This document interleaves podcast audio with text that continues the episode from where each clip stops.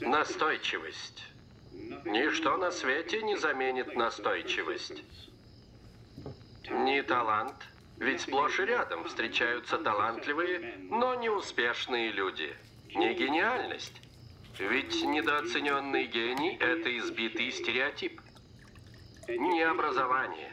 На свете полно дураков с дипломом.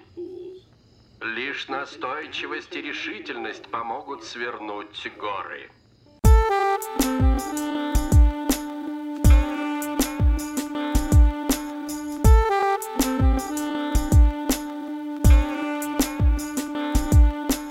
Друзья, всем привет, с вами подкаст «Крысиное товарищество», с вами, как и всегда, его ведущие я, Дамир и Лёша. Всем привет. И сегодня у нас гость Сергей Кряжев. Сергей а, креативный директор в рекламном агентстве. Сергей, привет, как привет, дела? Привет, привет. А, все отлично было, пока вы меня не пригласили. Вот, не, на самом деле все прекрасно. Я наконец-то добрался к Лёше домой. Воочию зрил вашу студию. Да, очень профессионально все выглядит. Кухня, вид из окна. Вот, надеемся, что э, ты расслабишься. У нас есть классические вопросы для гостя. И первый, конечно же, слушаешь ли ты вообще подкасты, э, есть ли это в твоей жизни, и слушал ли ты когда-нибудь наш подкаст? А, я пробовал какие-то отрывочки, но, честно говоря, ни подкасты, ни вас я особо не слушал. И для меня, наверное, проблема в том, что подкасты это ну, в основном очень расплывчивый диалог, э, без конкретики, да, я человек, который ценит время, и меня бесят книги, аудиокниги, подкасты, в которых мусолят одну и ту же тему, и по итогу ты выносишь одно ценное предложение, потратив там 2-3 часа.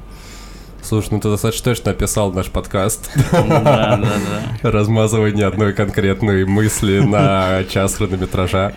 Вот. Хотя, с другой стороны, обратная связь от слушателей. Сейчас у нас, напоминаю, идет второй сезон, к нам каждый выпуск приходят гости и говорят, что очень здорово, потому что мы приглашаем очень приятных, очень заинтересованных э, людей, и это слушать действительно классно. Не, ребят, ну это конкретно ну, мое мнение, да, и я не отрицаю того, что людям прикольно перед сном, либо в дороге просто провести время в компании друзей в виде э, вас. Это, это как бы круто. Ну, многим это помогает помогает. Э, знаете, есть привычки у людей, типа включать телевизор по приходу домой или радио, а некоторые также включают подкасты. Да, это одна из наших целей, чтобы наш подкаст стал вашей привычкой. А, также мы хотим напомнить, что у нас есть э, огромное количество платформ, на которых нас можно слушать. Это все есть в группе в Телеграме. Можете найти, подписаться. И также у нас есть Boosty, э, где нас можно поддержать э, donation ом, заплатить нам за то, что мы это делаем, потому что напоминаем, что мы это делаем пока что на свои деньги. Вот, подписывайтесь, оставайтесь с нами, а на этом будем начинать. Поехали.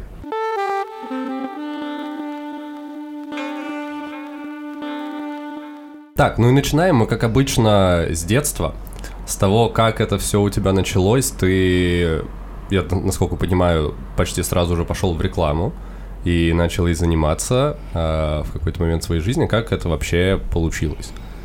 А, вам по хронологии, да, пойти?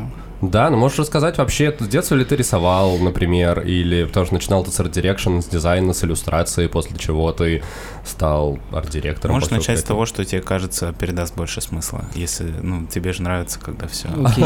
Ну, э, я поставлю перед собой э, целью попробовать Покажешь пример людей. всем нашим гостям, как нужно максимальное количество слов в минимальном количестве времени. Окей. Укладывать.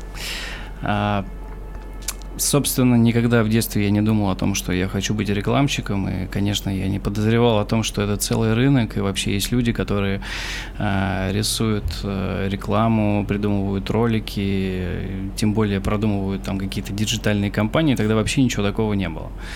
А в рекламу я попал из э, из-за того, что, в принципе, у меня уже был какой-то бэкграунд, я начал рано работать. Первая работа у меня, я в восьмом классе работал курьером в свадебном салоне, ага. и, в принципе, с тех пор я уже что-то там начинал думать, а куда мне вообще тыркаться, и вся моя семья а, была инженерами, все закончили Бауманку, и мне предвещали этот же самый путь. А, за одним исключением. С детства я, правда, рисовал, знаете, как родители э, любят думать, что их ребенок супер талантливый, все, он будет художником. И так сложилось, что э, дедушка мой, э, он до сих пор жив, больше ему здоровья, он до сих пор очень любит живопись. И если прийти к ним домой с бабушкой, у них э, просто на каждой стенке в четыре ряда висят картины, Мгм. поэтому, возможно, подсознательно мне хотелось тоже э, немножко удивлять, впечатлять э, своих Оказаться на родителей. стене. Да, да, да, да, так сказать, оказаться на стене, поэтому в возрасте где-то а, там 5-6 лет я ходил, там еще был Дом пионеров, а, ну просто какой-то кружок, ничего серьезного. А вот когда мне было уже лет 10, а, меня отдали в школу Андреяка, это школа акварели. Там уже был довольно серьезный рисунок. Я там проучился а, около пяти лет, ну чуть меньше, там где-то около четырех. Вот. Потом я уже начал подрастать, там 14-15 лет, как раз уже надо было определяться, а, куда идти. Слушай, а рисовать И- тебе при этом прям нравилось?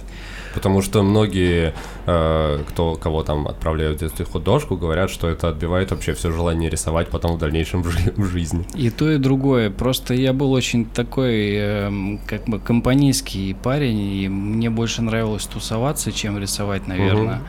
А, но при этом доля правды в том, что это отбивает желание есть, потому что в каждую неделю тебе нужно было сдавать по 50 набросков, 2-3 натюрморта, и если ты еще что-нибудь э, сверху накидаешь преподу, то он будет супер счастлив. И иногда были требования, ты должен тупо животных рисовать, а у тебя зима на дворе, и нету животного, и ты хер знает, что делать. И поэтому а, я помню, тогда я впервые уговорил родителей э, купить себе какое-то животное. Они пищали, что у нас аллергия, и вообще все они грязные. И вот я выбрал шиншиллу, потому что она гипоаллергенная, и вроде как бы как кошка живет. Это было 50, э, 50 набросков шиншилла. Да, да, у меня было больше 50 набросков шиншилл, и, э, конечно, это не оправдало мои ожидания, вот, потому что это совсем не ручное животное, как оказалось. Ну, либо я был плохим др- дрессировщиком. Я слышал, что когда шиншиллу в руки берешь, он начинает срать. Правда? А если она тебя боится, то да. А если ты ей нравишься, она начинает тебя трахать. А, ну, в целом, не- неплохая альтернатива. Да. А, В любом случае, любым животным надо заниматься, и, конечно, мне на тот момент ну, не хватало осознанности для того, чтобы а, продолжать как-то о ней заботиться, поэтому она успешно ушла подруге ветеринару, и она была очень счастлива, потому что всегда хотела шиншиллу. Вот, ну а я на тот момент э, уже был в переходном возрасте, так сказать, набедокурил на летней практике. и Мне было так стыдно, что я решил подзабить на э, художку. Вот. Э, А родители такие, ну и ладно, что ты взрослый парень уже. У меня, в принципе, я к тому моменту жил с мамой. Я лет до 13 жил с... Мы большой семьей жили. То есть я, мама, тетя, бабушка, дедушка. Вот, лет в 13 э, я начал жить с мамой, в 15 э, у меня появился брат младший. Вот, и с тех пор я, в принципе, был отдан самому себе. Вот, с отцом были отношения сложные, поэтому, ну, в принципе, никто мне не мешал искать э, то, что мне нравится в жизни. Но классу к десятому я понял, что, ну, вроде как бы я рисую, а вроде как бы у меня по математике все неплохо, но при этом у меня вся семья инженеры.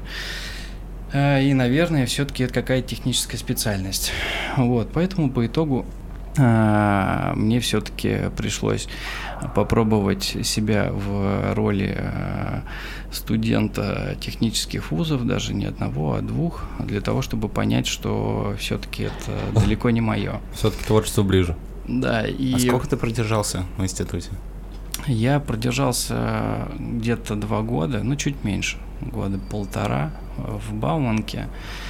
Вот, после этого я сразу э, не брал академ, ничего, э, не стал ждать для того, чтобы восстанавливаться, поступил в МАИ. Вот, сходил один раз на сессию по вышмату, понял, что это то же самое, только хуже, и э, целиком положил большое жирное на все это дело. А, В тот момент я уже параллельно пытался работать. А, у меня уже родилась идея о том, что мне хочется реализовать себя по полной, и любые деньги, связанные с бизнесом, соответственно, мне надо идти а, в коммерцию, потому что деньги это как бы неотъемлемая вещь, да, ну, то есть необходимая. И вот нужно ее закрыть максимально быстро. И у меня такая была фантазия, что вот я сейчас заработаю, а потом буду уже заниматься тем, что мне по-настоящему нравится. Угу. Вот, это, конечно, глубочайшее заблуждение. Ну, такая максималистская мысль. Да, да, да, да, да. Вот, и, в общем, в параллели я уже что-то фрилансил, пробовал рисовать э, те же самые логотипчики, а потом был бум на сайты, все начали делать одностраничные сайты, и я тоже начал их делать. А ты сам просто этому всему а, учился, да, типа по да, видеоурокам? Да. Ну, я же, я же вылетел из э, вузов, да, плюс в параллели я, когда еще учился, я тоже пробовал работать, э, меня там родители пристраивали в разные места, э, там менеджером по продвижению, по пиару, там, ну, я там по пару месяцев где-то болтался, но никакого особого толка ни компании, ни для себя я из этого не вынес. Вот. А, поэтому по итогу, а, когда я уже научился что-то делать, я открыл для себя и директ, и, значит, я могу делать лого, сайты, а, делать какой-то дизайн для сайтов, могу кодить по готовым скриптам. Я понял, для того, чтобы зарабатывать деньги, мне не хватает только вот какого-то инструмента продвижения. Начал ковырять э, директ и SEO. Вот. Что-то там по верхам поковырял, у меня уже были заказы от всяких там знакомых, родственников, понятное дело, это было 3 копейки, но что-то я уже делал. При этом это все равно был фриланс, а ты не планировал идти там искать себя в агентстве, в какой-то студии и так Нет, далее? Нет, я, я был очень-очень перфекционист, максималист, я хотел, чтобы все и сразу. Я думаю, что, в принципе, это характерно а, моему поколению и поколению чуть-чуть младше. Сейчас ребята все хотят хотят здесь сейчас. Они не хотят ждать, и это видно по э, потреблению, в принципе, по поведению людей во всем мире, даже не только у нас. Возможно, сам маркетинг и сформировал э, такое влечение. Угу. То есть ты готов там за последний iPhone э, отдать последние штаны, и в этом все сказано. Угу. Ну и поэтому для тебя был основной путь это там строить какой-то свой личный бренд, развивать какое-то свое дело именно через фриланс. Да, и я попробовал много всего, как только мне бахнуло 18, то есть это случилось как раз там на первом курсе, я еще даже не вылетел. А, я сразу открыл ИП, вот. Мне показалось, что как только я открою ИП, все, пути назад не будет, потому что я буду обязан сдавать эти декларации, мне надо будет платить налоги, и это будет меня драйвить, двигаться угу. вперед. А, на какое-то время, собственно, это сработало. А, мы там с ребятами пробовали и кроссовки толкать, и зеленый кофе тогда был тренд. А, были купонаторы тогда на хайпе, и пробовали зарабатывать на них, но все это как-то очень быстро затухало и не приносило. Ну, буквально до первой сделки доходили, и все, потом интерес как-то вял я еще не понимал, что это моя задача удерживать э, как бы ребят, быть лидером, да, что это вообще нужно мне. Угу. Это все происходило как-то в таком, скорее, тусовом, развлекательном формате. Мне просто очень сильно э, будоражила идея, что вот мы что-то делаем, взяли и на пустом месте что-то придумали. Угу. Я там считал деньги, там, то все, вот мы там столько-то заработаем. А, и в параллели с этим, а, когда я уже, получается, вылетел и решил не продолжать учиться во втором вузе, а, к тому моменту у меня уже на моем ИП был солидный такой долг. Вот. Что является еще одним хорошим драйвером, чтобы что-то делать. Да, да, да. И он на меня очень сильно давил. И так получилось, что я тогда был в отношениях, и э, девочка, э, с которой я встречался, она была такой прям отличницей, у нее все было супер, она там уже чуть ли не второе высшее получала, ну то есть она готовилась к второму высшему, параллельно она работала, причем там в топовых банках, и меня все это еще больше, еще сильнее погружало в пучину депрессии, mm-hmm. и я постепенно разорвал э, все отношения свои какие-то там с разными тусовками и решил, что мне надо полностью сосредоточиться на себе. Вот, а, и понять, как я могу вообще вылезти из этого всего. В итоге я пробовал тогда работать в офисе. А, как раз я вот к тому моменту устроился менеджером по развитию. А, и у меня были надежды, что меня там подтянут, да, дадут какие-то знания, но был формат из серии, ну, ты скажи, что делать, и я тебе дам денег, а я не понимал, что делать, потому что сфера была немножко а, не, не в отношении малого бизнеса там и продуктов ежедневного спроса, ну, чем я занимался, грубо uh-huh. говоря, до этого. Вот, и в итоге оттуда я тоже плавненько ушел, и начал э, усиленно рисовать. Вот тогда как раз я начал усиленно рисовать, э, думая о том, что, ну, блин, хотя бы рисовать-то я умею, какая-то база у меня есть, ну, дизайнером уж куда-нибудь, как-нибудь удаленно я устроюсь. Я, в принципе, никогда не видел себя частью большого коллектива, офиса, да, мне всегда хотелось какой-то независимости, и я считал себя очень глубоким интровертом в этом плане. Э, но меня не брали, я там сидел ночами, что-то для кого-то рисовал эти тестовые, э, пробовал всякие э, тендеры открытые брать, что-то вообще все по нулям. А портфолио у тебя при этом набиралось каких-то фрилансов да, да, да. и того, что ты просто сам там для себя рисовал?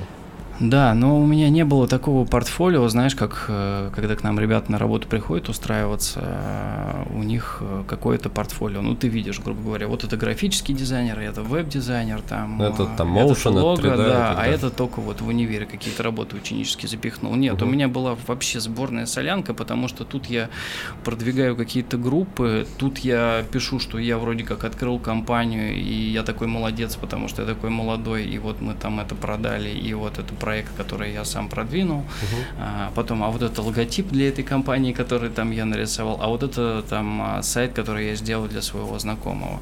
И получалось так, что мое портфолио выглядело совершенно, ну... Очень разношерстное, никто да. не понимал, на что тебя брать конкретно. Да, да, да, да, да, угу. все верно. Ну и плюс, что мне там, 20 лет, дай бог, очень сложно все это дело вспоминать на самом деле, потому что э, мозги рисуют очень красивые картины, как ты пришел к феноменальному успеху. Вот. А на самом деле, конечно, все было гораздо проще. В общем, самое мое большое достижение вот в юности, в те времена, это то, что а, попав в такое депрессивное состояние, я как-то наткнулся на видос э, ребят, которые тусуются на Бали там в Тае, и э, они какие-то очень смешные деньги рисовали, что там вообще жить э, очень дешево, и серии дом там за 10 тысяч можно снимать, и я такой думал, блин, ну типа тысяч 20-30 я же заработаю, вот, э, на удаленке, а тогда удаленки вообще как бы не было особо, да, то есть это был какой-то новый формат, э, какие-то очень узкие специальности э, брали на удаленную работу, то есть даже дизайнеров хотели в офис. И э, я в то время, когда рисовал, я параллельно э, наблюдал за этими ребятами, что они делают, вот, и внутри все еще не сдавался, грел мечту о том, что открою бизнес. Э, если помните, это был какой год-то, получается, где-то 13 наверное, да, 13-14, может быть. В то время очень э, хайпанули эти бизнес-молодости, разные угу. эти коучинги. Вот. И я, в общем, из последнего отчаяния э, взял в кредит 40 штук, короче, поперся на, на этот коучинг, вот там, где сидят серьезные дяди, тети. Немножко с ними посидел, понял, что нифига они не серьезные, что они типа меня, просто старше. Вот. А, и там начали просто лить в уши какую-то хрень. В общем, э, где-то к второму дню я понял, что единственное, что я с этого могу взять, это контакты, связи и попробовать что-то этим ребятам продать. Угу. Плюс программа помогала придумать, чем ты будешь заниматься. Я посмотрел на то, что я умею, посмотрел на то, что растет. Тогда очень рос СММ. Тоже вот это 13 год, начали а, крупный бизнес еще не начал существенные деньги инвестировать в СММ, ну, по крайней мере, повсеместно. Вот. А мелкий, за счет того, что это было недорого, начал, соответственно, нанимать э, СММ-агентства и удаленных СММщиков брать на работу. Я подумал, что ого, это то, что нужно. И ровно тогда же я столкнулся с креативом и увидел, что, о, чуваки, оказывается, придумывают идеи, им платят за это бешеные бабки. Типа, это же вообще мечта. Вот. И изначально я позиционировал, я креативное агентство. А что ты делаешь? Я могу продвигать группы ВКонтакте. Вот. И придумать вам что-нибудь еще. Вот. В общем, там на коленке залобал сайтик. И мне удалось э, нескольким, э, нескольким товарищам, в общем, э, продать эту историю. Ага. Вот. И получилось так, что у меня бы, было ну, несколько клиентов. То есть это был типа креативный СММ, а-ля, ты таким соусом это подавал? Я тогда еще не понимал, что такое креатив. Я СММ-то отдаленно понимал, что это такое, потому что СММ для меня это была аватарка группы, контент для группы, и я нашел пару сервисов, которые помогали помогали через биржу покупать посты у других групп. Ну, грубо а, говоря, ага. а, типа либо на бартерных условиях, либо за денежку. Вот. И на всем этом фоне я уже понял, что ага, мне, в принципе, для того, чтобы свалить на Бали, нужно еще чуть-чуть. Вот, э, так как э, те ребята, которые мне подтвердили эти контракты, они очень слабо висели, а, и это продолжалось э, ну, где-то несколько месяцев. И я понял, что мне нужно быстро получить практический опыт, чтобы они совсем не отвалились. Угу. Я начал искать работу. Впервые осознанно я начал искать работу а, тупо рядом и нашел через дорогу, значит, в какой-то конторе а, вакансию SMM-менеджера прихожу туда заранее с э, планом продвижения, uh-huh. встречаюсь с директором, ну небольшая контора, оказалось эта контора занимается типа шугарингом, спа и всякой такой херней. Вот. А, и они меня сразу взяли, э, вот, плюс она такая, о, ты типа в бизнес-молодости, я тоже. Я такой, зашибись, на потоках типа только не сошлись. Вот, я там успешно поработал где-то месяц-полтора, а, вот, за этот месяц я успел провести чемпионат мира по шугарингу. Я Лехе рассказывал. Вот, но это они так мы это позиционировали. Но это было забавно. Там было человек 200-300, и они на скорость брили письки друг другу. Ну, это просто... Конечно, я не хотел себя с этим ассоциировать. И, и надеюсь, что у вас не очень большой подкаст с точки зрения аудитории. Ну, с чего-то надо начинать, как бы. Да. Вот. И, собственно, проработав там месяц-полтора, я сказал, знаете что, я слишком клевый, и вот, если хотите, давайте работать со мной по контракту. В общем, у меня есть пару других клиентов. Вот, они согласились, и на этом всем у меня получилось э, три клиента, с которыми я успешно взял и свалил на Бали. Угу. Вот, э, все равно денег было три копейки, даже с этих трех клиентов, но на тот момент для там 20-летнего парня, в принципе, ну, порядка там месяц сотки у меня выходило, причем по-разному. То есть минималка где-то было 60, максимально там 120, потому что я был подписан на разный объем, там, каждый месяц, угу. и плюс я еще получал э, процент от продаж в, в этой конторе, в которую я устроился, которая по шугарингу. Угу. Вот, потому что у них там они хотели разные бренды продвигать, и когда я уходил, они мне сказали, а давай вот ты еще вот это возьмешь и будешь типа отдельно продвигать вот этот бренд, вот там посчитай, какой бюджет нужен. А, мы будем давать тебе деньги, ты будешь продвигать и получать процент. Слушай, ну по ощущению, как будто бы вот она мечта. У тебя есть клиенты, которых ты ведешь, ты сидишь рядом с океаном, э, кайфуешь в вилле, и что тебя в этом не устроило? Лех, для меня это была вообще не мечта, для меня это был побег, такой лютый побег от реальности, потому что мне было за себя стыдно, что я, ну, как бы не смог. А, и для меня это скорее была просто мечта оказаться в условиях, в которых другие не могут оказаться по разным причинам. Слушай, а ты хотел сделать э, бизнес и стать крутым бизнесменом? Да, в этом была да. твоя цель, да? Да, да, да. Неважно какой. А, Конечно, у меня были определенные мечты и видение, с чем он может быть связан, да, но есть разный порог вхождения в разный Ну, бизнес, понятно, да, ну и как бы у меня не то чтобы богатая семья и дохера инвесторов, и поэтому я рассматривал те бизнесы, куда я мог бы зайти с порога и сделать что-то сам. То есть первое, с чего я начинал, это коммерсантство просто. Как тащили из Китая, так и сейчас тащат какую-то Мгм. продукцию и э, продают с наценкой. Все, с этого начали, потом я понял, что это скучно, и что-то меня это не драйвит, и пошел искать что-то еще. Мгм. Вот, остановился именно на услугах, именно на сервисе, вот, все, что связано с рекламой, потому что к этому моменту у меня был бэкграунд, э, который давал мне понять, э, ну, широкий пул инструментов для продвижения бизнеса. В данном случае я говорю именно про мелкий, средний бизнес, конечно, мы не говорим о крупнике, потому что когда я пришел в агентство, это совсем было другое. На этом, я думаю, мы будем переходить к следующей теме, где более подробно обсудим Бали и духовный путь.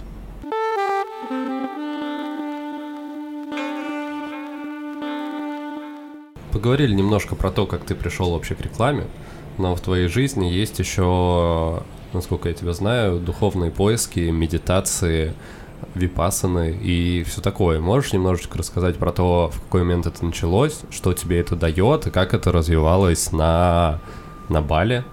Было ли это как-то связано? Ну, мне кажется, что есть, в принципе, э, ряд людей э, по своему составу и структуре близких к духовности, да, кого-то из них тянет в эзотерику, кого-то в религию, а, кто-то пытается рационально объяснить себе какие-то вещи, которые происходят в жизни, но тем не менее они все равно анализируют какие-то необъяснимые аспекты жизни. А, Я вот отношусь как раз к тем людям, которые э, родились в 90-х, когда уже Россия-матушка была отрезана какое-то время от э, э, православия. Вот, поэтому не могу сказать, что у меня сильно верующая семья, а, несмотря на то, что, в принципе, все крещенные. Вот. э, Я крестился вместе с отцом в 8 лет, то есть я это хорошо помню, осознанно. И с тех пор я, прикиньте, 8 лет решил, что все, мне надо читать, значит, Евангелие, Библию прочитать. И я читал молитвослов перед сном прямо и пытался понять, э, что там происходит. То есть ты был прям православным ребенком. А, да, фишка в том была, что я каждое утречко, а, я класс со второго ходил в школу один, и каждый день моя дорога лежала через э, церквушку. Мгм. Вот. И я прям помню хороший такой момент. а, Получается, церковь напротив супермаркет. И я утром забегал в супермаркет купить там жвачку, что-нибудь такое. И я как-то захожу, и там открывающиеся двери, они открываются, и валяется кошель. Мгм. Вот, и я его поднимаю, а а там бабло. Думаю, ни хрена себе, а мне вот как раз там лет 8. Я не помню, сколько там лежало, но тысячи две по тем меркам, но у меня там в кармане, дай Вообще. бог, 30 рублей. Вот, это в хороший день. А, и я поворачиваю голову на церковь, потом на охранника, потом, потом опять на церковь. Вот, и думаю, что ладно, я отдам. Вот, Ну, цер- В целом церковь сделала свое дело в, этот конкретный момент. Да, да, да. И при том, что я ходил мимо нее, не то чтобы я очень часто в нее заходил, но она как вот маяк на меня а, подавливала, и проходя мимо, я всегда думал о том, что мы тут делаем, что хорошо, что плохо, ну и так далее. Слушай, а для тебя это был прям какой-то типа детский интер- интерес? Тебе это было просто прикольно, потому что это что-то, это какой-то движ, ну, тебе до конца непонятный, но при этом классный. Эм, я пытался это объяснить в начале, когда э, жесткой рукой поделил всех людей на таких и сяких. Эм, во мне всегда это было. Ну, то есть я помню себя еще моложе, когда я перед сном думал о том, что будет после смерти, угу. что все смертные, что мне не хочется, чтобы мои там родители погибали, или что мне сделать, чтобы все оставалось как сейчас. Угу. Ну, то есть э, такие глубокие мысли. Экзистенциальные в основном. Ну да. Они так или иначе как бы во мне были, ну вот, всю мою жизнь. И я, в принципе, считаю до сих пор, что э, в жизни человека есть только два события, это как бы рождение и смерть. Да? Ну, то есть это самое основное, э, что происходит в его жизни. Поэтому я всегда был этим увлечен, плюс э, из-за того, что моей семье и многим другим семьям того времени – не на что было опереться. Многие в то время начали опираться на всякие странные эзотерические штуки, секты, э, я не знаю, там сообщества угу. и так далее. Вот, поэтому в детстве меня мотали там по разным сомнительным местам, а, где ребята читали лекции о том, что вот эта глиняная статуя, которую мы сварганили, она какой-то энергетический, значит, гармонизатор, и если ты поставишь ее дома, то все будет хорошо. Ну, о чем говорить, ребят? Мы тогда воду заряжали как бы с телевизора, и это было все в порядке вещей. Это, конечно, оставило отпечаток э, на моем сознании, на моей психике и на сознании моих родителей в том числе, особенно на маме, потому что мама э, в принципе, и до сих пор очень сильно увлекается э, разными практиками, эзотерикой. Она, я помню, очень сильно занималась рейки, в какие-то периоды йогой. А, поэтому для меня это было, в принципе, в порядке вещей. А в какой момент у тебя произошло преломление от, от такого вот православия к каким-то другим практикам медитативным и всему такому? А, я это никогда не делил угу. на вот это православие, вот эта практика, что если ты православный, то тебе нельзя медитировать. Или если ты медитируешь, то тебе нельзя ну, ну, ходить в церковь, например. Угу. То есть такого деления, в принципе, вообще не существует для меня.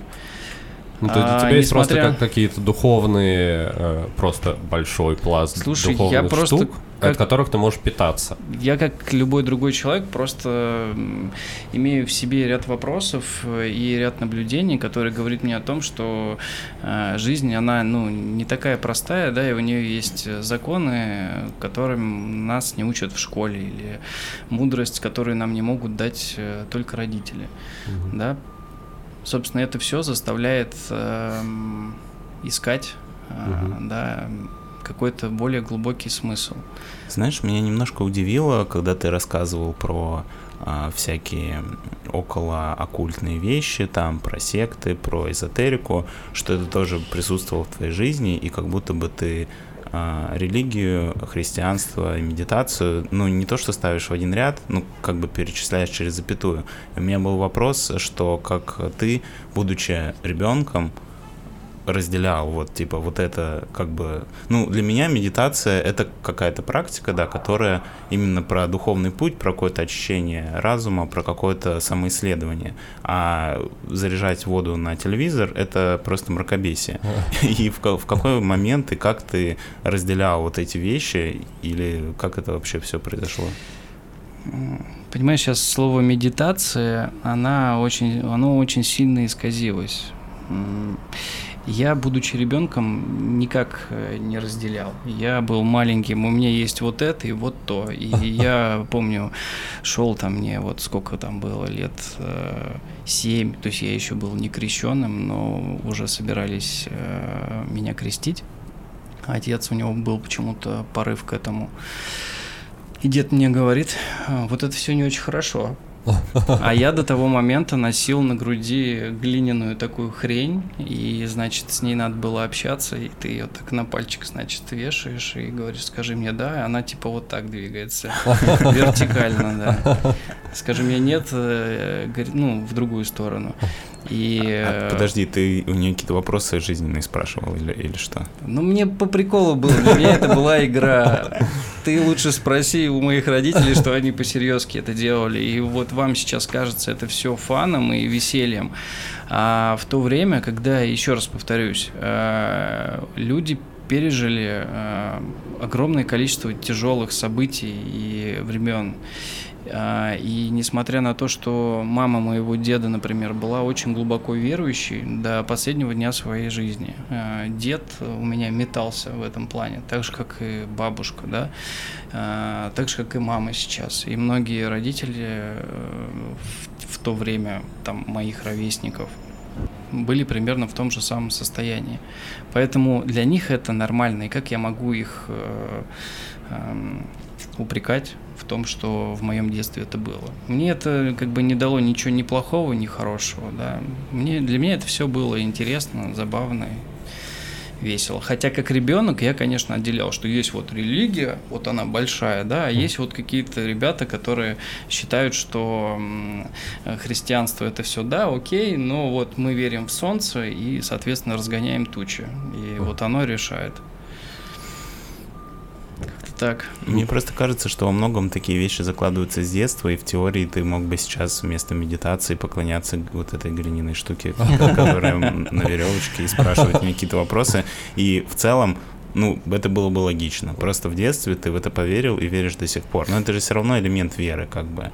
Ты не можешь это проверить там или, не знаю, Ребят, сдать анализы тема. и получить какой-то... А, вера для каждого тоже это что-то свое.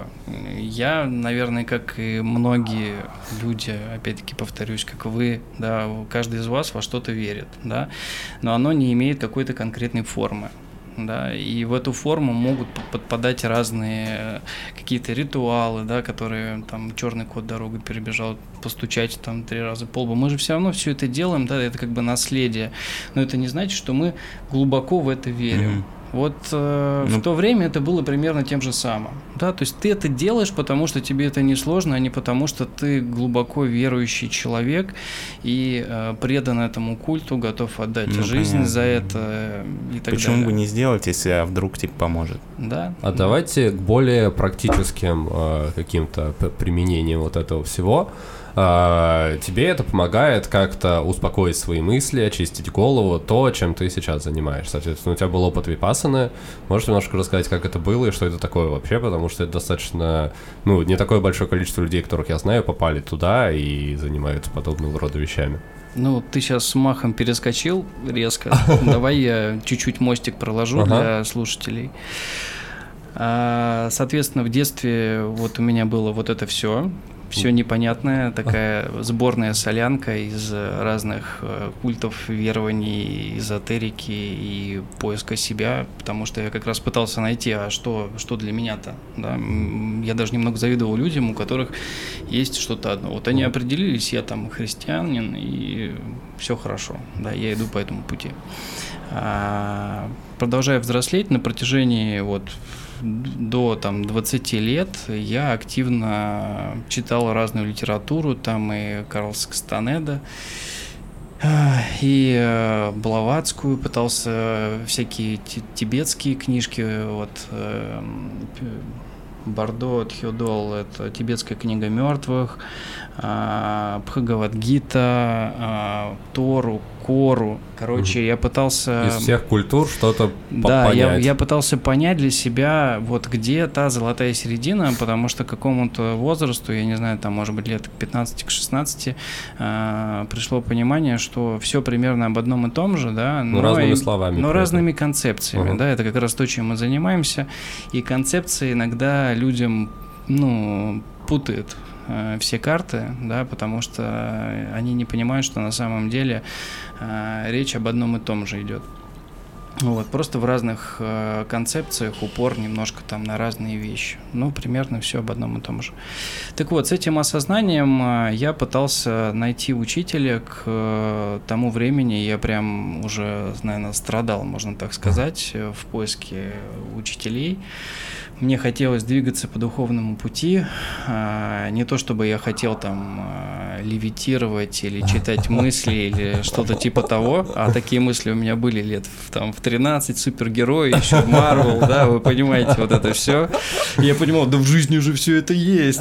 Вот. А, находил всякие... Тогда интернет еще не был таким почищенным, и были всякие документальные фильмы, очень-очень старые, об исследовании СССР, сверхспособностей человека там и так Ну, далее. Мне кажется, я тоже на что-то подобное натыкался, еще ВКонтакте были эти видосы, Да. где женщины двигали коробки, Да, кто-то да, да, еще да. что-то делал. Вот. а, Поэтому к 20 годам э, мне уже прям очень остро хотелось э, понять, э, как двигаться дальше, и я понимал, что без э, учителя я это сделать не смогу. И были уже какие-то стандартные практики для меня лично, а, которые я выполнял. Ну, это просто либо какой-то ряд упражнений, либо просто культивации позитивного состояния, позитивное мышление. Тогда еще был этот э, секрет вышел, А, э, да. трансерфинг, вот это вот все. Конечно же, он не прошел мимо меня в том числе.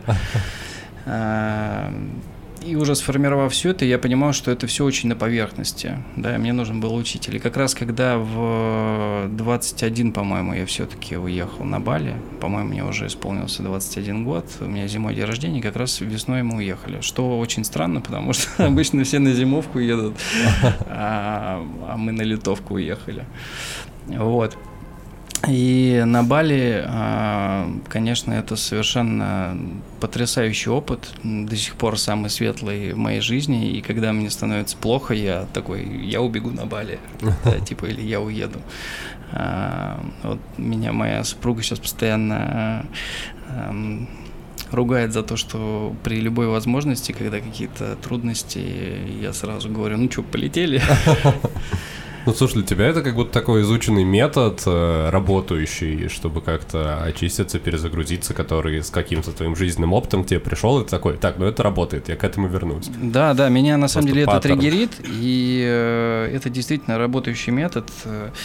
Я даже из профессионального опыта скажу, что очень много людей, а, особенно если ты рассматриваешь их на высокие позиции, приходят а, после годового перерыва или двухгодичного перерыва, и ты спрашиваешь, а что делали, почему? Ну, мы устали, выгорели, а где были? Ну, там-то, там-то. Ну, Мгм. то есть либо на Бали, либо где-то в Тае. Ну, просто потому что а, конкретно для нашего поколения так получилось, что Азия еще не была сильно открыта, и там было сильно дешево. Ну, то есть в тот момент, когда я туда поехал, начало дорожать, потому что я там застал Получается, 14 год, был скачок э, доллара, и только я улетел, и там стало уже подороже, но до сих пор было дешево. Ну, то есть, ребят, я жил в 21 год, э, типа на вилле с басиком, э, с, с мопедом, и полностью ни в чем себе не отказывал. Кушал в рестиках и чувствовал себя очень хорошо. Я прям Какие-то чувствовал себя... смешные деньги. Ну да, да. Ну, то есть не, не прям смешные, но за те же деньги, что я мог э, снимать однушку и жрать доширак, грубо говоря. Вот. И, конечно, когда я летел на Бали, я тоже себе задавал вопрос, а это вообще духовный поиск, или я просто пытаюсь убежать э, от проблем. А, И это где-то было посередине.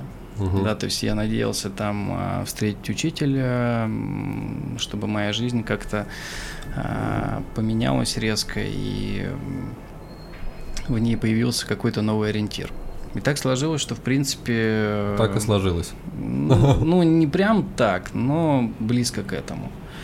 Все события на Бали, они складывались сами собой. Я чисто случайно встретился с э, русскоговорящей женщиной, а, у которой снял виллу. Причем это была не первая вилла, потому что сначала в отеле жили, потом а, на одной вилле, потом переехали на третью. Вот на третьей выяснилось, что она сама живет там на Бали уже там сколько-то лет 8, и муж у нее шаман. И так сложилось, что а, Бали в те времена был похож примерно на 90-е у нас. То есть там ездили чуваки с автоматами, и каждый кусок земли кто-то крышевал. И э, вот эта крыша называлась банжарами. Возможно, я где-то эм, привираю и да- даю свое ощущение того бали, да, у каждого оно свое, но я это так понял. И внутри этого бан- банжара, соответственно, был главный мафиози, то есть, ну, так скажем, э, глава а, этого банжара, и у него всегда была правая рука. А правая Мгм. рука шаман. И а, не зря Бали называют островом богов, потому что у них действительно очень э, сильная вера в духов, и они очень религиозные люди, но не фанатские. Да, Мгм. то есть они очень естественно в этом пребывают. И, конечно, когда я узнал, что он шаман, я начал с ним а, постепенно общаться, разговаривать. Никаких там а, супер-пупер техник, а, стояния на голове или походы в пещеры. Ничего такого не было. Вот. Это были беседы, потому что, как оказалось, он застал Оша, вот, если, если мне память не, не отказывает, да, по-моему, он как раз э, у Оша учился. А Оша это какой-то какой-то деятель, какой-то Да, да. шаман. Э, нет, это, это индус, очень известный в, э, ну, в йоге, можно так сказать. Мгм. Ну, это А, все в буддийское этих- направление, да? Не мешай, пожалуйста. Буддизм, э, ребят, я просто очень, очень боюсь говорить, потому что здесь у меня у самого довольно много пробелов. Вот к текущему времени э, раньше я как-то мог это все отделять, да, и Мгм. говорить компетентно. Сейчас я уже, конечно, некомпетентно говорю. А, Вообще на Бали единственная в мире религия индобуддизм. Это смесь э, индуизма и буддизма. Вот, поэтому говорить, что это все буддизм, нет, это не буддизм. А, В Индии вообще тысячи религий, и на каждом углу свое божество. Но они так или иначе э, связываются. Все в одной концепции. Да, они все живут как-то более-менее в одной концепции, а, ну, кроме ислама, да, поэтому там много войн у индуистов с исламистами, ну и у буддистов тоже с исламом тоже были какие-то конфликты. Буддизмов тоже очень много. Буддизм э, делится там тоже на много-много разных веток. А, так что нет, это не э, буддизм. А, можете почитать э, в интернете море информации про Оша, очень много книг. А, очень известный мистик э, того времени, то есть Мгм. там э, конца прошлого века, который э, у него самая большая секта была, ну те, кто его э, недолюбливают, называют сектантами, потому что у него там было 19 Роллс-Ройсов, он э, в Америке там чуть ли не свой город основал, когда его индийские власти поперли из страны. Ну, там, в общем, интересная история. Ну, в общем, ты знакомишься вот этим шаманом, который учился у Оша. Да, но при этом я продолжаю свои попытки медитации, и медитации на те моменты я называю просто сидячка, то есть сидение м, с м, использованием какой-то там из техник. Либо ты наблюдаешь за дыханием, либо ты просто пытаешься достичь э, тишины, а, либо ты делаешь орбиту. Ну, там разные есть техники медитации, они довольно простые, но все они склоняются к тому, что тебе нужно избавиться от мыслей и сконцентрировать свое внимание на чем-то одном. Вот таким образом а, ты отключаешься от э, всего того, что тебя беспокоит, и можешь ну, как бы себя осознавать в том моменте, который с тобой происходит. Слушай, ну я это вижу так, что большую часть своего, ну, бытового времени, которое ты проводишь, твоя энергия, она направлена вовне. Ты общаешься с разными людьми, выполняешь какие-то задачи, просто куда ты идешь, и ты всегда вовне. А медитация дает тебе возможность направить свою энергию извне вовнутрь себя, за счет чего ты чистишь немножко мысли, концентрируешься на каких-то конкретных, не знаю, проблемах, вопросов, и можешь с более там холодной головой это все обдумать. А, Я себе это так вижу. Для тебя это примерно то же самое, и правильно ли я сейчас это описал? Э, Ходим опять по тонкому льду, потому что что такое энергия и как она работает, э, тоже миллион объяснений, мнений. э, Ну, для тебя это как? Для меня это Давай по отношению к медитации постараюсь объяснить, что медитация делает с энергией. Когда ты делаешь какие-то грубые вещи, ну, например, ругаешься матом или выпиваешь, твое ощущение себя внутри, оно становится более грубым. Да? И если ты попадаешь в коллектив людей, которые ругаются матом, скорее всего, ты тоже начнешь ругаться матом, да? Угу. Грубо говоря, вот э, их состояние, которое они передают тебе, это есть энергия, да, и она есть грубая, потому что а, даже словесное выражение есть энергия, да, то есть общение – это обмен энергией. И в момент медитации у тебя есть возможность э, свою энергию очистить и немножко приподнять да, ты когда общаешься со священником или входишь в церковь, ты чувствуешь там какое-то звенящее немножко ощущение, оно не всегда комфортное, да. Я, например, этот дискомфорт связываю с тем, что в человеке может быть много, ну, грубых, тяжелых энергий, которые... Что оно типа а резонирует? Да, оно резонирует, да. И в любой э, религии, в любой практике, э, в принципе, э, все нацелены к тишине и к э, тонкой энергии, то есть максимально светлой, максимально мягкой, да. И м, человек, в принципе, может культивировать себе эту энергию. И вот э, в момент медитации э, ты культивируешь в себе вот этот вот свет, вот эту энергию, э, которая в действительности намного ну, сильнее, чем грубая угу. энергия. Какой еще пример привести? Вот ты очень сильно воодушевлен, можешь быть чем-то, да, и чувствуешь себя переполненным, а, занялся хорошим сексом, и после этого у тебя ноги трясутся и слабость в нижней части тела, потому что у тебя открываются каналы во время секса, и энергия у тебя уходит из тебя, да. И м, дело не в количестве, а дело в качестве. Конечно же. Вот. Поэтому медитация это и про э, качество этой самой энергии, и про количество. Потому что в действительности в человеке огромное количество энергии и потенциала в каждом. Но мы его расходуем э, своими мыслями, поступками, действиями, ну, вообще всем. И практика, ну вот то, что для меня я называю практикой, она позволяет эту энергию где-то экономить и где-то ее ну, а, перезаряжать на правильное, угу. ну, на какой-то позитивный вектор. Не знаю, как это описать. Угу. Вот. И э, на Бали просто все случалось само собой. Я тогда был в практике довольно серьезно. Ну, то есть каждый день я сидел минимум по 3-4 часа. И у меня уже были какие-то глюканы, а, какие-то вещи сны потом у меня были. Вот, есть пару видений, которые я просто сидел и а, как сон потом вспоминал, а, что происходило. Ну, то есть какой-то мистический опыт, он тоже был. При этом, при всем, я не ел грибы, и до сих пор я не понимаю, мне обидно за это или нет. Но, в общем, мне и так было весело то есть без э, всяких веществ. И, кстати, весь духовный путь, в принципе, у меня не был связан с э, какими-то веществами. Угу. А общение с этим шаманом, оно дало тебе э, возможность как-то уложить у себя в голове все, что ты накопил э, до этого.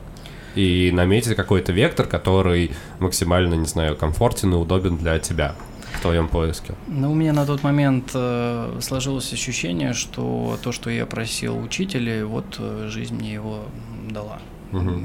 Не в том виде и э, качестве, как я хотел, но вот, вот он есть. И за это я благодарен.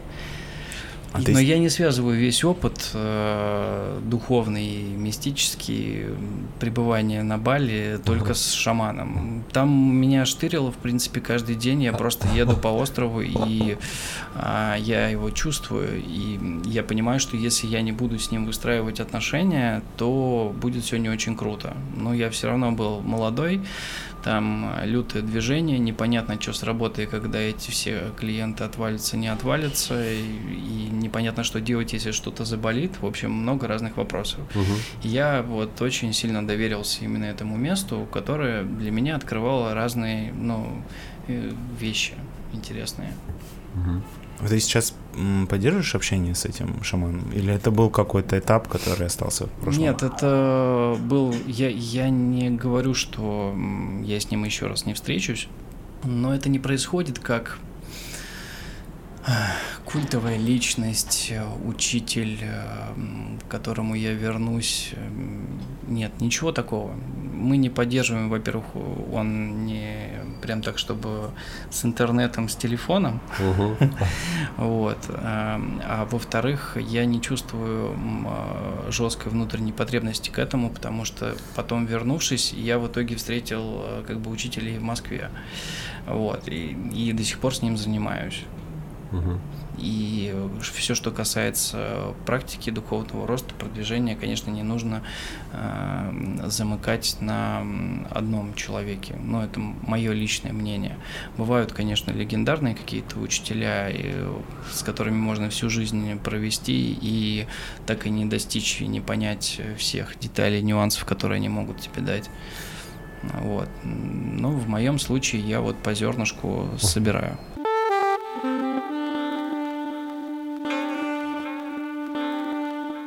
Наконец-то мы дошли до Випасана. Ну, Випасана случилась э, существенно позже уже. Э, я знал о ней как раз вот с тех времен, когда мне было там э, лет 20, я угу. читал об этом. Давай расскажем немножко. Это э, такое мероприятие, когда ты на 10 дней уезжаешь в какое-то природное место, ты там не можешь особо есть, общаться, использовать э, интернет и любые средства связи.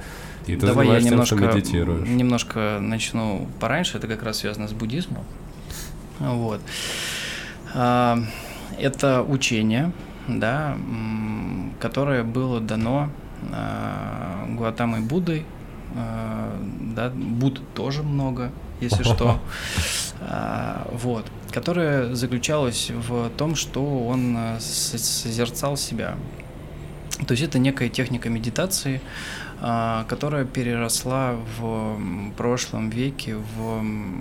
Я не могу назвать это сектой, но все-таки это секта, но с положительной стороны секта, угу. да, ну потому что секта это организация людей, а, там можно почитать в Википедии, я не помню, но нацеленных там на одно, на безвозмездной основе, как-то так. Угу. Вот. А, то есть я называю это позитивной сектой, которая распространилась по всему миру и имеет э, некоторые точки вот в, почти во всех странах. А, что она из себя представляет? Это есть ведущие учителя, да, которые из Индии как бы поддерживают традицию длящуюся там с э, старых времен. И их ученики, которые а, организовывали вот эти вот э, центры э, випассаны. Один из самых известных находится, по-моему, в Непале. Я там не был сначала туда хотел поехать, то ли в Тибет, то ли в Непаль, по-моему, в Непале все-таки. Угу.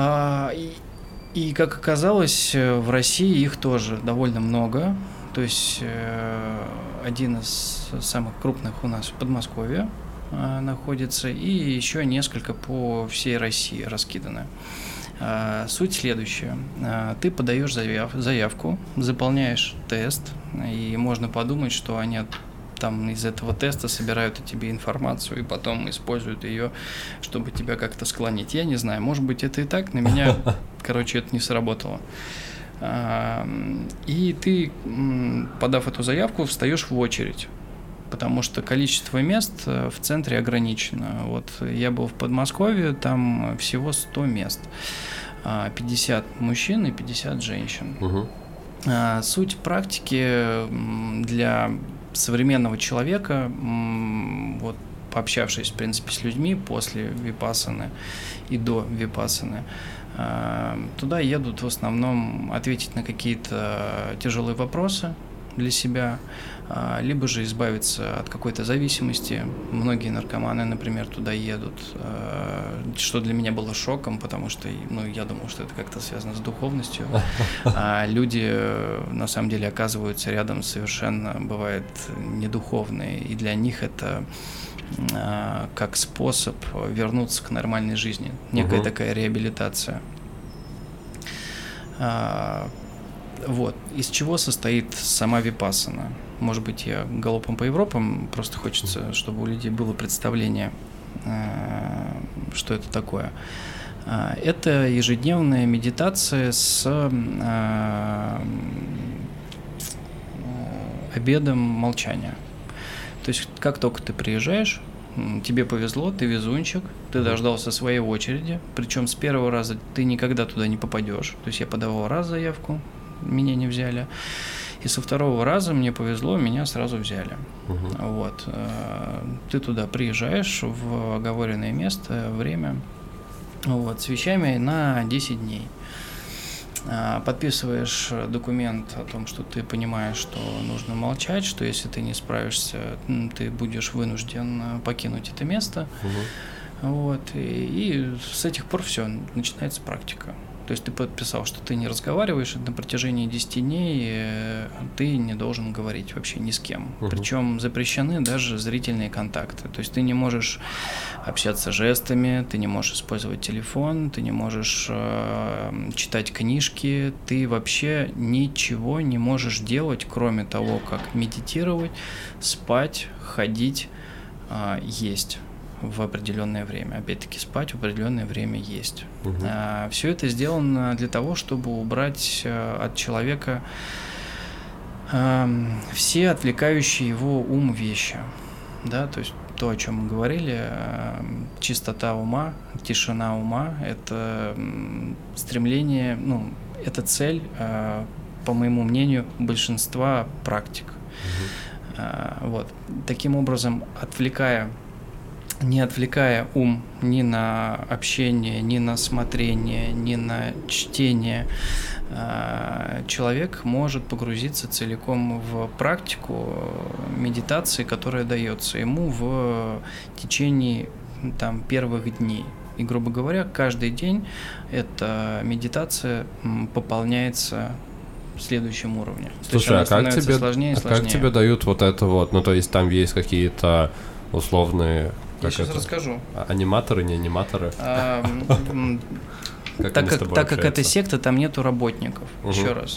Там вообще нету работников. Э, те люди, которые являются обслуживающим персоналом, это по сути такие же, как я. Ну, типа приехавшие, приехавшие просто либо второй раз, либо э, приехавшие, например, не на 10 дней, а на там 2-3 дня. Угу. То есть, если я сейчас захочу на выходные, например, э, помедитировать, но я не могу себе позволить 10 дней, я могу побыть прихожанином, и меня пристроят либо на кухню, угу. либо там к строителям, э, либо к организаторам, ну и так далее. А они тоже соблюдают правила, молчат? Да, они угу. соблюдают, соблюдают правила, но они могут общаться между собой. Угу. А, плюс, конечно, если у тебя возникают какие-то острые проблемы, ну, острая необходимость, э, ты можешь подойти к одному из этих людей и задать ему вопрос. Да? То есть таким образом обет молчания ты не выдерживаешь, но а, при каких-то ЧП, ты можешь так сделать. Угу. Вот. А как это все происходит? Подъем, честно говоря, это было уже когда год или полтора назад. А, я немножко подзабыл, во сколько там точно подъем, но, по-моему, около да, в 5 утра у нас уже была а, первая медитация. Вот, каждая медитация длится порядка трех часов, и в общей сложности в день а, ты можешь медитировать от 8 до 12 часов это все зависит от твоей выдержки, умения, там, физики, потому что сидеть очень тяжело, долго. И есть обязательная э, практика, а есть необязательная. Э, соответственно, есть общий зал медитации, там, где проходят э, общие медитации. А, не обязательно медитация, ты можешь медитировать у себя в комнате. Ну, как в комнате, я, например, спал в коридоре за шторкой.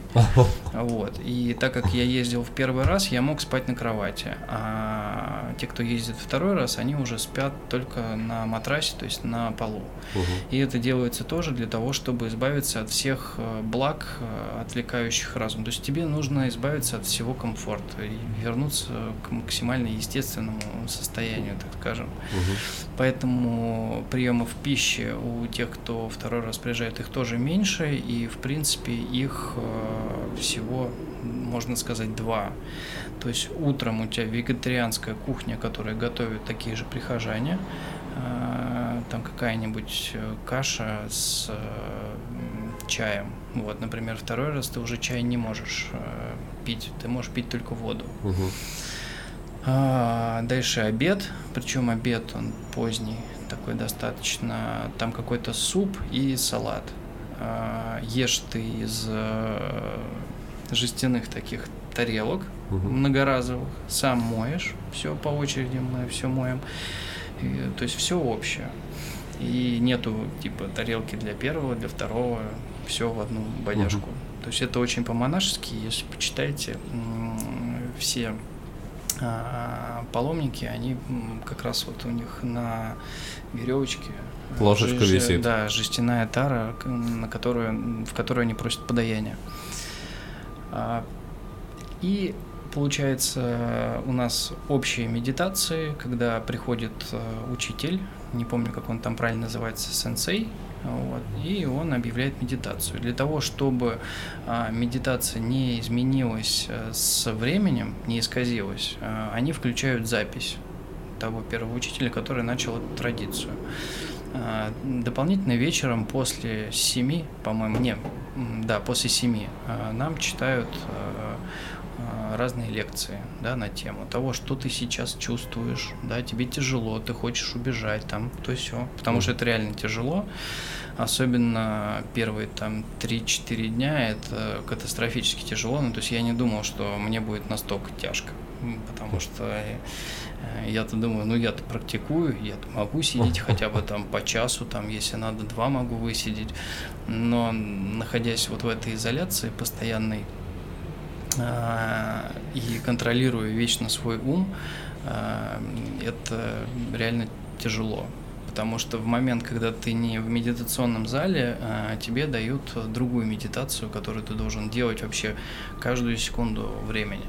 Как только ты у тебя ум отвлекся, ты должен, и ты это заметил, угу. ты должен опять вернуться к этой медитации. Слушай, ты начинаешь ходить с ума или наоборот потом становится легче, типа там после первых трех-пяти дней? А, это тренировка ума, Лёш. Ты здесь э, тренируешь э, свое внимание и свои мозги. Угу.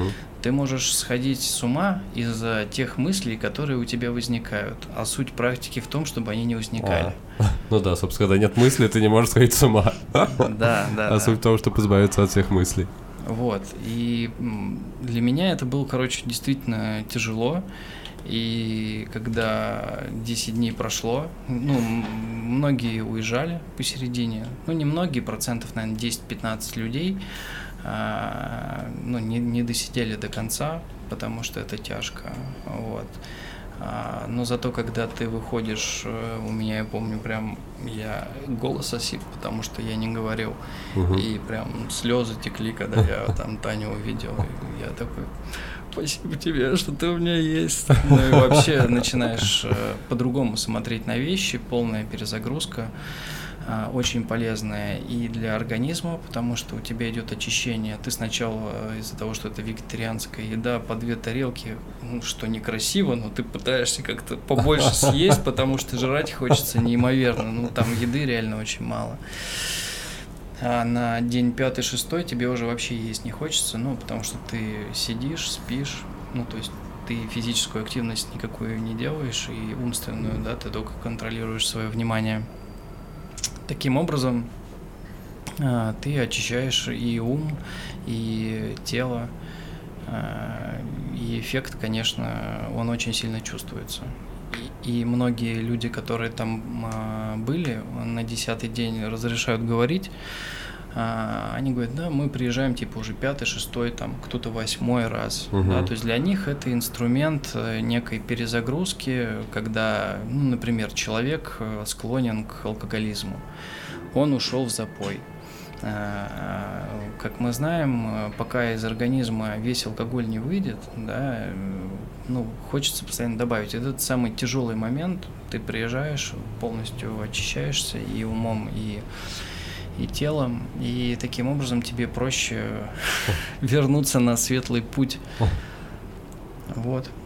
На этом, я думаю, мы будем продолжать наш светлый путь и переходить к третьей теме, в которой мы постараемся объединить опыт двух предыдущих тем. Вот, едем дальше.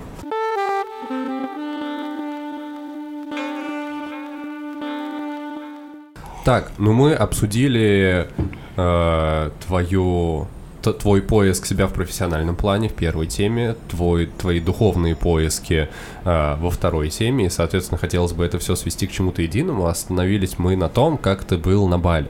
Вот, соответственно, в последней теме хотелось бы затронуть, как ты в себе это объединяешь, поговорить больше про э, баланс э, сложных задач, которых много по работе в твоей профессиональной деятельности, и как э, не сгореть, как это все мэчится с э, твоими духовными практиками, которые тебя держат в ресурсе. Угу, окей. Ну, я попробую быть последовательным, так же, как и до этого, поэтому представим, а, что я на Бали, и поговорим уже не о духовности, а о работе. Мгм. Как вы помните, у меня было пару клиентов а, в теме SMM а.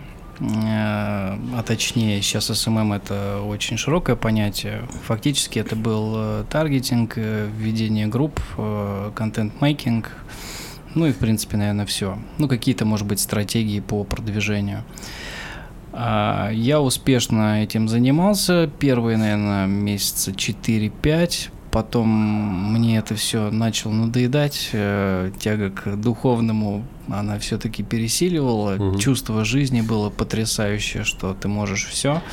Плюс э, на Бали действительно огромное количество интересных людей, занимающихся совершенно разными вещами.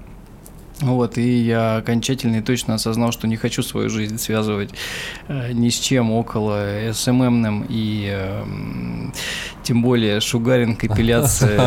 От всего этого я максимально быстро хотел избавиться. А, Почему я от SMM хотел избавиться? Ну, наверное, потому что тогда это все еще было что-то около школьное. Знаешь, типа школьники вели SMM, а мне хотелось заниматься чем-то взрослым. И так совпало, что э, я познакомился с человеком, э, который мне немножко приоткрыл дверь в креатив, э, в большой бизнес, потому что я наконец-то понял, почему, когда я пытался продавать креатив с СММом и, в принципе, говорил про креатив малому и среднему бизнесу, почему они меня не понимали. Мгм. И как так вообще за идею тебе какие-то бабки платить? Ты что, с ума сошел? Вот, Пиши я, посты. Да, я наконец-то это понял, что это работает только для крупного большого бизнеса, где каждая задача должна быть решена профессионально, и на каждую задачу есть свой агент, подрядчик и так далее. Вот, и этот человек начал мне подкидывать э, какую-то работу. Это был иностранец, Леша его хорошо знает, мы потом вместе работали. А, Я начал для него делать э, какой-то подряд, просто помогать ему закрывать какие-то концепции, э, какие-то идеи, э, кей-вижелы. Э, И тот момент, э, сидя часа в 4-5 утра на вилле, я прям это хорошо запомнил. Я помню, как меня переполняло. Я прям так тащился от того, что я, не имея какого-то очень большого бэкграунда, могу придумывать идеи очень крупных компаний, влиять на умы людей и все это делать вот здесь. И понял, что мне это очень-очень сильно нравится и вдохновляет, и я хочу а, продолжить свой путь в этом. Ну, плюс сошло еще с твоим художественным э, опытом, который у тебя был. Да, да, да. Я к тому моменту уже довольно неплохо чувствовал себя и в фотошопе, и в иллюстраторе. А, И в тот момент я как раз начал познавать э, PowerPoint, который до сих пор не очень сильно люблю, потому что все равно это самый рабочий формат для нашей работы. И как-то постепенно я начал делать для него фриланс. SMM у меня отвалился, скорее даже с моей руки э, твердой, нежели чем с руки клиентов. Эм, И оказалось так, что денег у меня только на креативных фрилансах не прям так, чтобы было много. Плюс моя спутница на тот момент уже очень-очень сильно хотела домой, и я серьезно подумывал остаться там один, но мне казалось это очень некрасивым, и я предложил альтернативы. Мы на тот момент где-то полгода жили на Бали. Я говорю, ну, поехали, съездим, отдохнем, типа, в Тае. От Бали, да. Нам надо было отдохнуть. Я говорю, ну, возьмем там, я возьму перерыв, а она все это время не работала. Ну, а знаете, когда женщина долго не работает, она начинает работать над тобой. Поэтому мы поехали в Таиланд, как бы типа отдохнуть. Два месяца там а, прожили, добили оставшуюся денежку, ну и тогда уже а, пришлось э, вернуться домой. Хотя я со слезами вообще уезжал с Бали, я прям чувствовал, что я могу здесь на очень-очень долго остаться. Вернувшись домой, э, я фактически оказался э, без работы, потому что фрилансы по креативу они закончились. А, Ванс тогда как раз э, менял место работы и, по-моему, перешел как раз в DDB. А, и я, собственно, вернулся и начал думать, блин, а чем же мне заниматься дальше, потому что я четко понимал, что идти в SMM я не хочу. А, вот, разместив резюме, я походил по паре собеседований, и в итоге мне почему-то начали предлагать именно должности стратега. Я крутил носом, крутил носом, потом а, меня порекомендовали в Грей. Я в итоге там не, немножко поработал, постажировался, получил какой-то бэкграунд. Именно на и, стратега? Да, именно на стратега, потому что, ну, просто взяли мое портфолио и сказали, чувак, ты чё, ты же, блин, стратег, ты знаешь все инструменты, ты вообще про бизнес, причем здесь креатив. И мои аргументы, что а я вот вообще-то рисую и хочу идеи делать, а, как бы всем было все равно. Вот. И после того, когда я поработал в Грее, меня легко сразу взяли на позицию стратегов 360 агентства локальное, это было не международное агентство, сразу дали мне джунов, и получается, что я, в принципе, не был э, джуном. Угу. Вот. А, я там а, успешно поработал где-то месяца 3-4, и попал в реанимацию, потому что не был готов к такому объему работы, и я реально сгорел, наверное, первый раз в своей жизни. Ну, в смысле, именно из-за того, что на тебя сразу свалилось огромное количество ответственности из-за того, что тебя поставили. Ну, я параллельно решал вопрос с э, жильем, а, потому что мне негде было жить. В итоге была квартира в Химках без ремонта, я там делал ремонт, таскался, это даже было не в Химках, а дальше. То есть мне до работы ездить было часа три, наверное. И уходил я с работы где-то в час, на последнюю электричку успевал, что-то там, получается, уходил я чуть пораньше, в час сорок, по-моему, последняя электричка была. Вот, приезжал, э, а потом э, утром нужно было быть не позже 10, потому что там были штрафы за опоздание, если ты больше 15 минут О, опаздываешь. Боже, в рекламном там, агентстве. Да, да, там, там типа 15 минут и минус 500 или 1000 рублей, короче, типа того. А, вот. Потом меня припахали параллельно там к их академии. А, я принимал тесты у новобранцев, э, смотрел эти тесты, понимал, что я сам ни хрена не понимаю в этих тестах. Вот. Пришлось обильно еще в этом разбираться. И э, из-за того, что менеджмент был очень так скажем, непрофессиональный. А, агентство было довольно свежее, но при этом большое. Ну, то есть там работало человек 150, наверное.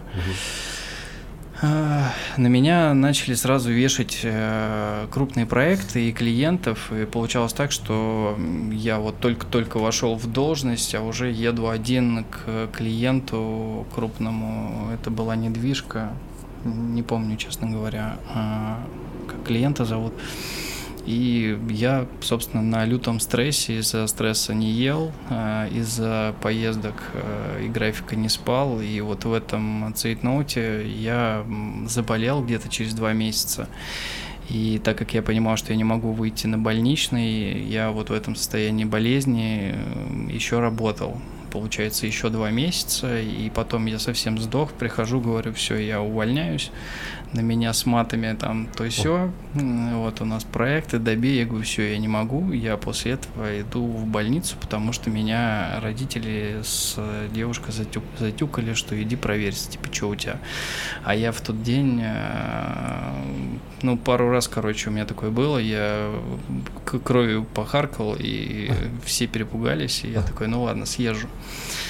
А, и в ту- к тому моменту я более-менее уже основную фазу болезни прошел. Я тогда ходил к врачам, мне сказали, ну что-то типа у тебя то ли бронхит, то ли непонятно что. В общем, сдай на всякий случай МРТ. И я иду, блин, эти, помню, 14 или 15 тысяч, думаю, нахрена? И меня оттуда, короче, сразу на скорой в реанимацию. Ты сейчас помрешь в любой момент. И я уже лежу в этой реанимации. Рядом э, чувак с ножом из пуза, бабки какие-то. Раздевают меня санитары. Я говорю, подождите, я отказываюсь, я отказываюсь. Они говорят, куда ты откажешься, милок? Вот. И э, так как это было вечером, то есть я часам к 8 э, шел на анализы, пока меня довезли, там уже 11-12, в больнице врачей нету, получается. И, и надо ждать было утро, чтобы они меня определили куда-то по, по моему состоянию. И всю ночь, понятное дело, я не спал, потому что периодически вокруг меня умирали люди. И я такой думаю, ну все, все, сейчас я сам откинусь. Сейчас, сейчас. И я прям передо мной эти часы были, и я смотрел и как раз рассуждал э, о духовном. смерти. А, Нет, просто ты когда смотришь на время, ты хотя бы можешь скон- сконцентрировать внимание, потому что уровень паники и непонятное состояние, потому что меня же всего в этих в трубке лекарства, я весь в этих трубках был, но а, я помню, у меня еще медсестра подходит, говорит, типа, что, утку будем ставить? Я такой, нахрена, я вообще здоровый, типа, вы прикалываетесь. Она говорит, хорошо, на тебе бутылочку, и я в итоге э, из-за того, что постоянно тебе вливают капельницу, Мгм. ты каждые два часа хочешь писать. Я каждые два часа, прикинь, лежа в реанимации, писал в бутылочку, чтобы мне тупо не ставили этот катетер в мочевой пузырь. Ну, в общем, вообще ад. А, При том, что я только вышел с работы, уволился, был счастлив. Э, Думаю, ну, сейчас здоровье поправлю, и вообще это просто для галки сдавал. Ага. А оказалось намного серьезней. Да, в итоге утром а, врывается мой отец, которого я пять лет не видел, это, это отдельная тема для разговоров. Вот, и меня кладут в больницу на две недели, и выясняется, что у меня а, тромбоэмболия легочных артерий. Такой диагноз мне поставили. Это когда плохая проходимость э, м, сосудная э, в легких. Ну, то есть э, сосуды очень тонкие, и в любой момент э, может случиться закупорка в легочных артериях, и таким образом мгновенная смерть, потому что ну, сразу мозг начинает умирать. И эта болезнь типа стариков. Я говорю, да не может такого быть. И вот они меня обследовали, обследовали, ничего найти не смогли. И в итоге на каком-то из УЗИ, или я не помню, как это называется, когда по венам смотрят, нашли в какой-то ноге остатки тромбов. Вот. И якобы приписали, что это вот тромбоэмболия. В этот момент ты понял, что себя нужно как-то беречь. Работа работа. И, ну, Э, В этот момент я понял, что я охрененно отдохнул на Бали, и все силы просто взял, убил э, за вот эти там полгода. А, Но к чему-то надо было возвращаться. Вот. И я уже понимал, что я не хочу быть стратегом. А, И я на птичьих правах как раз устроился к Вансу в DDB, Мгм. где на птичьих правах э, протусовался где-то, ну, может, чуть меньше полугода, ну, где-то так. И там мы как раз с Лешей познакомились. Я не помню, обновлял ли я резюме или нет, наверное, да. А, Перед тем, как э, как раз выходить в э, креативное агентство. Но тут мне звонит э, Морозова, это HR нашего текущего агентства, и говорит, ну, не сходите ли вы? Я такой, ну, ладно, схожу, что мне терять.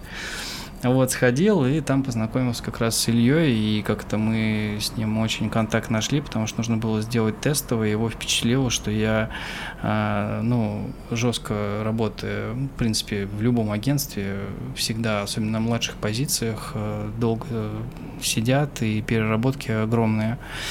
А, Я в итоге ночью не ложился спать, чтобы сделать тестовое. При- Прихожу вообще вот убитый вообще нахрен. Он говорит, ну что такое? Он говорит, ну тестовое вам дело. Он говорит, ну показывай.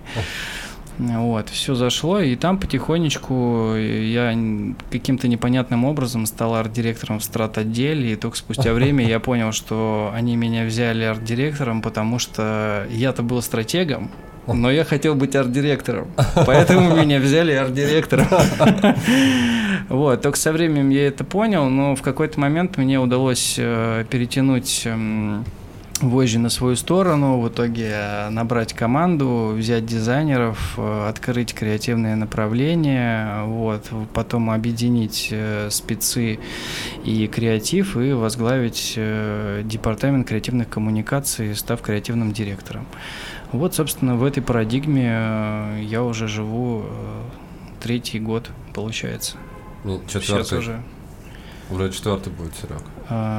Когда креативным директором? А, креативным директором не знаю, потому что в парадигме, что мы отделились, и мы теперь полноценный креативный отдел. А, ну тогда да, наверное, не, ну так это одновременно произошло.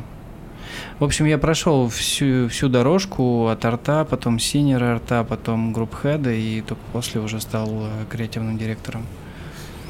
Ну, это клево, что у тебя через э, через, несмотря на то, что ты приходил на стратега, вроде как, несмотря на то, что номинально ты назывался арт-директором, получилось э, как-то привить и показать, что можно делать креатив, в этом разобраться и, собственно, начать это делать полноценно, как в любом другом э, креативном агентстве. А, знаешь, э, у меня здесь такая мысль, которую я долго осознавал. Есть вот названия, они как клише. Стратег, арт-директор, копирайтер, проект менеджер продюсер, неважно. На самом деле, как и в любой области, э, профессионал, он э, владеет максимально широким спектром компетенций. И я никогда не был чисто стратегом или чисто арт-директором, да, то есть Наверное, потому что мы все-таки живем в России, и наш бизнес э, не стал таким нишевым, да, то есть при высокой экономике э, начинают появляться очень узкие направления, в которых тоже крутятся какие-то деньги. Из-за того, что нас постоянно колбасит кризисами, как только мы начинаем раздуваться, да, до направления, например, мы 360 агентство, потом кризис, бумс, мы опять там медиа-агентство или креативное агентство. Вот. И это все позволяет, с одной стороны, а, владеть э, широким а, спектром профессиональных навыков, но с другой стороны ограничивает рост, рост э, с точки зрения специальности. Потому что если рассматривать э, опыт того же самого Ванса, э, я очень тесно с ним общался и общаюсь. А, это бразилец, он а, экспат и проработал в ну, более чем там 5-6 странах мира. Вот. И я понимаю, что с точки зрения креативного директора я намного опытнее его. С точки зрения русского менеджера угу. у меня э, гораздо шире опыт. Даже с точки зрения какого-то иллюстратора и дизайнера у меня может быть в некоторых местах круче опыт. Э, хотя он меня старше там почти на 20 лет.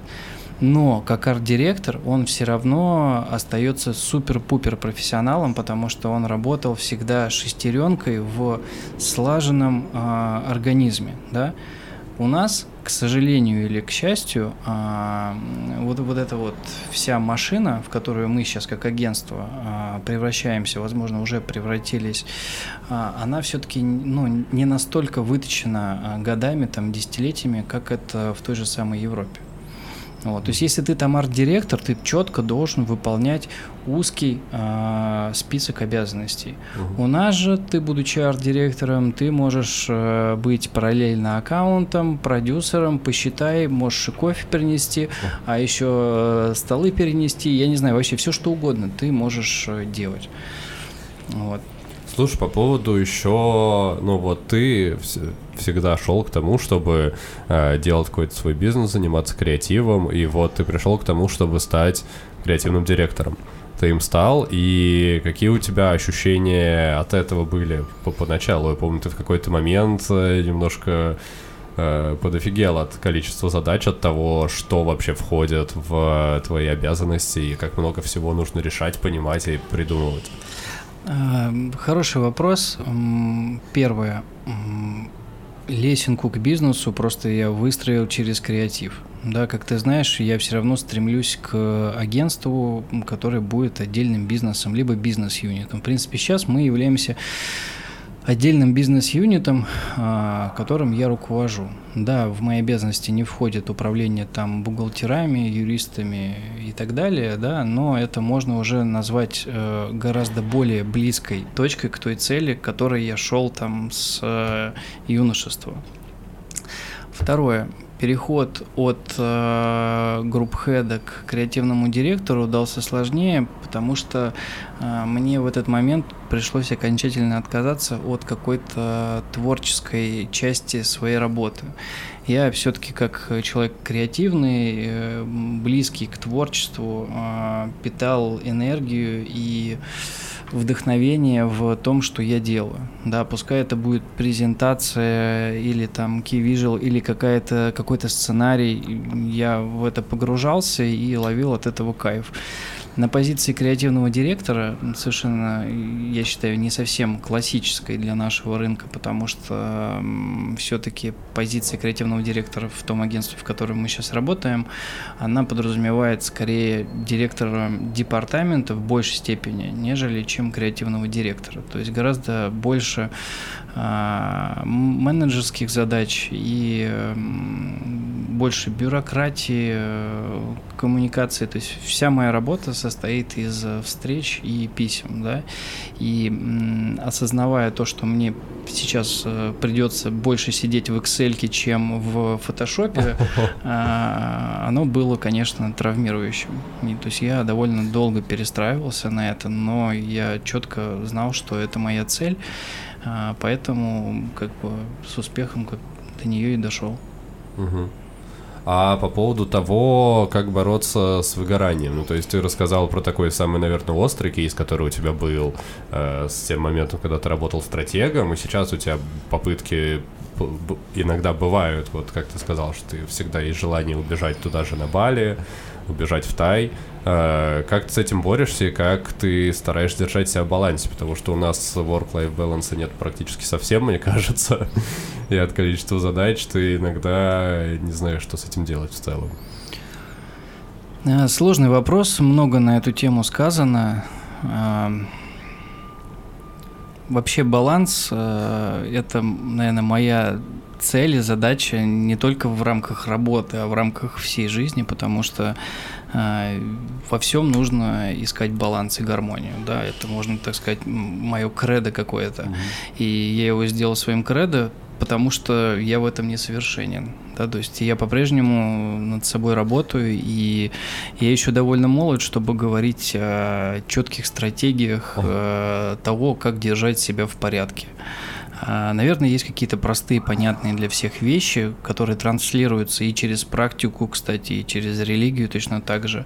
Это питание, это эм, распорядок дня обязательный, да, и, конечно, внутренний баланс, все, что касается твоего психоэмоционального состояния. А, как я его поддерживаю?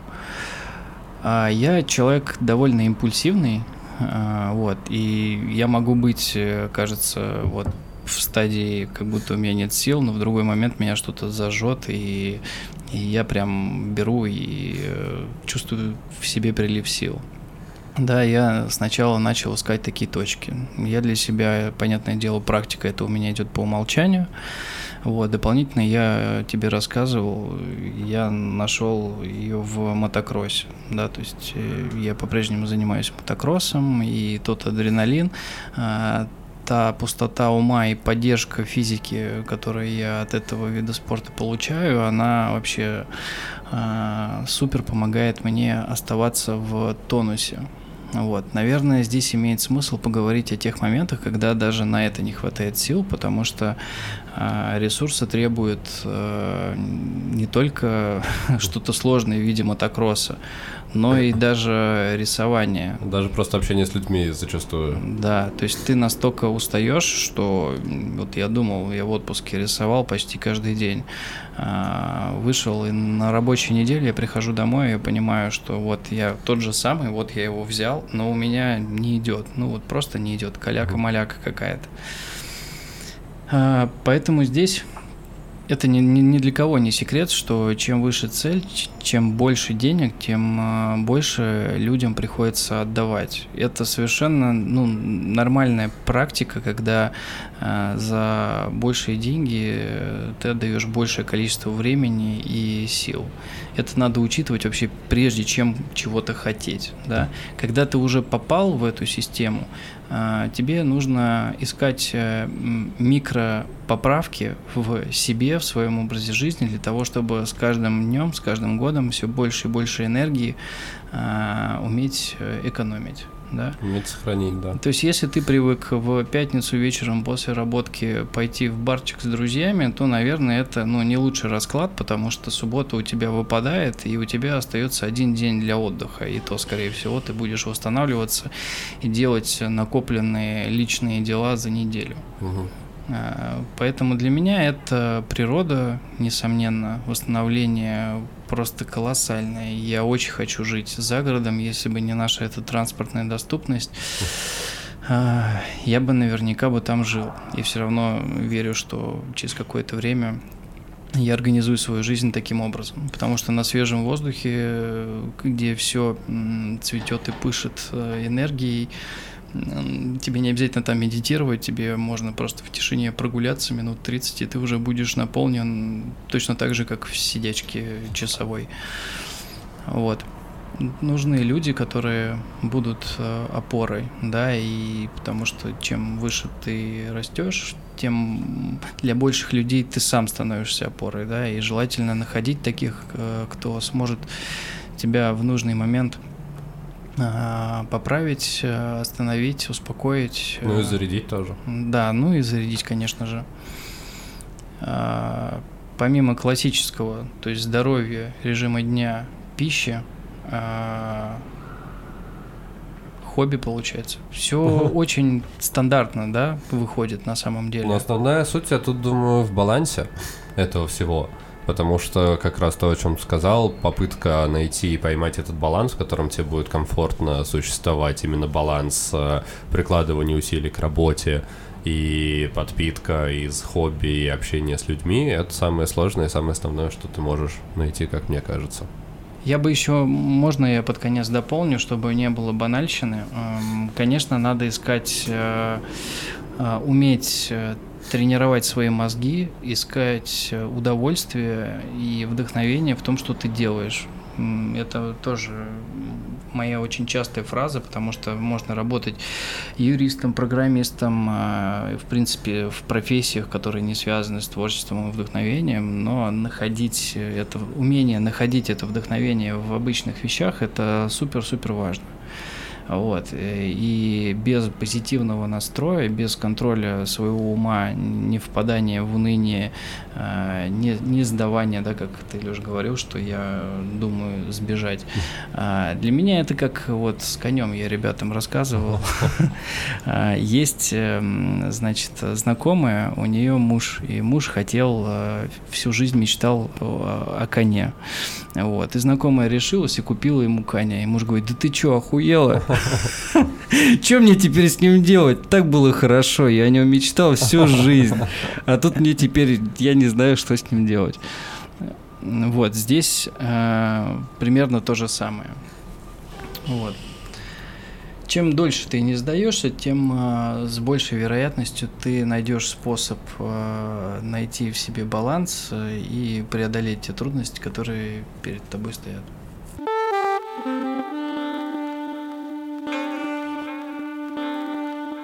Друзья, вы слушали подкаст «Крысиное товарищество», 88 выпуск. С вами, как и всегда, были его ведущие Дамир и Леша, и сегодня у нас в гостях был Сергей. Сергей, спасибо большое, что пришел, было очень интересно с тобой говорить. Мне кажется, что по тем историям, которые ты рассказывал, можно снять сериал или фильм, потому что действительно очень а, разносторонний и многообразный опыт. Мне кажется, что это было супер.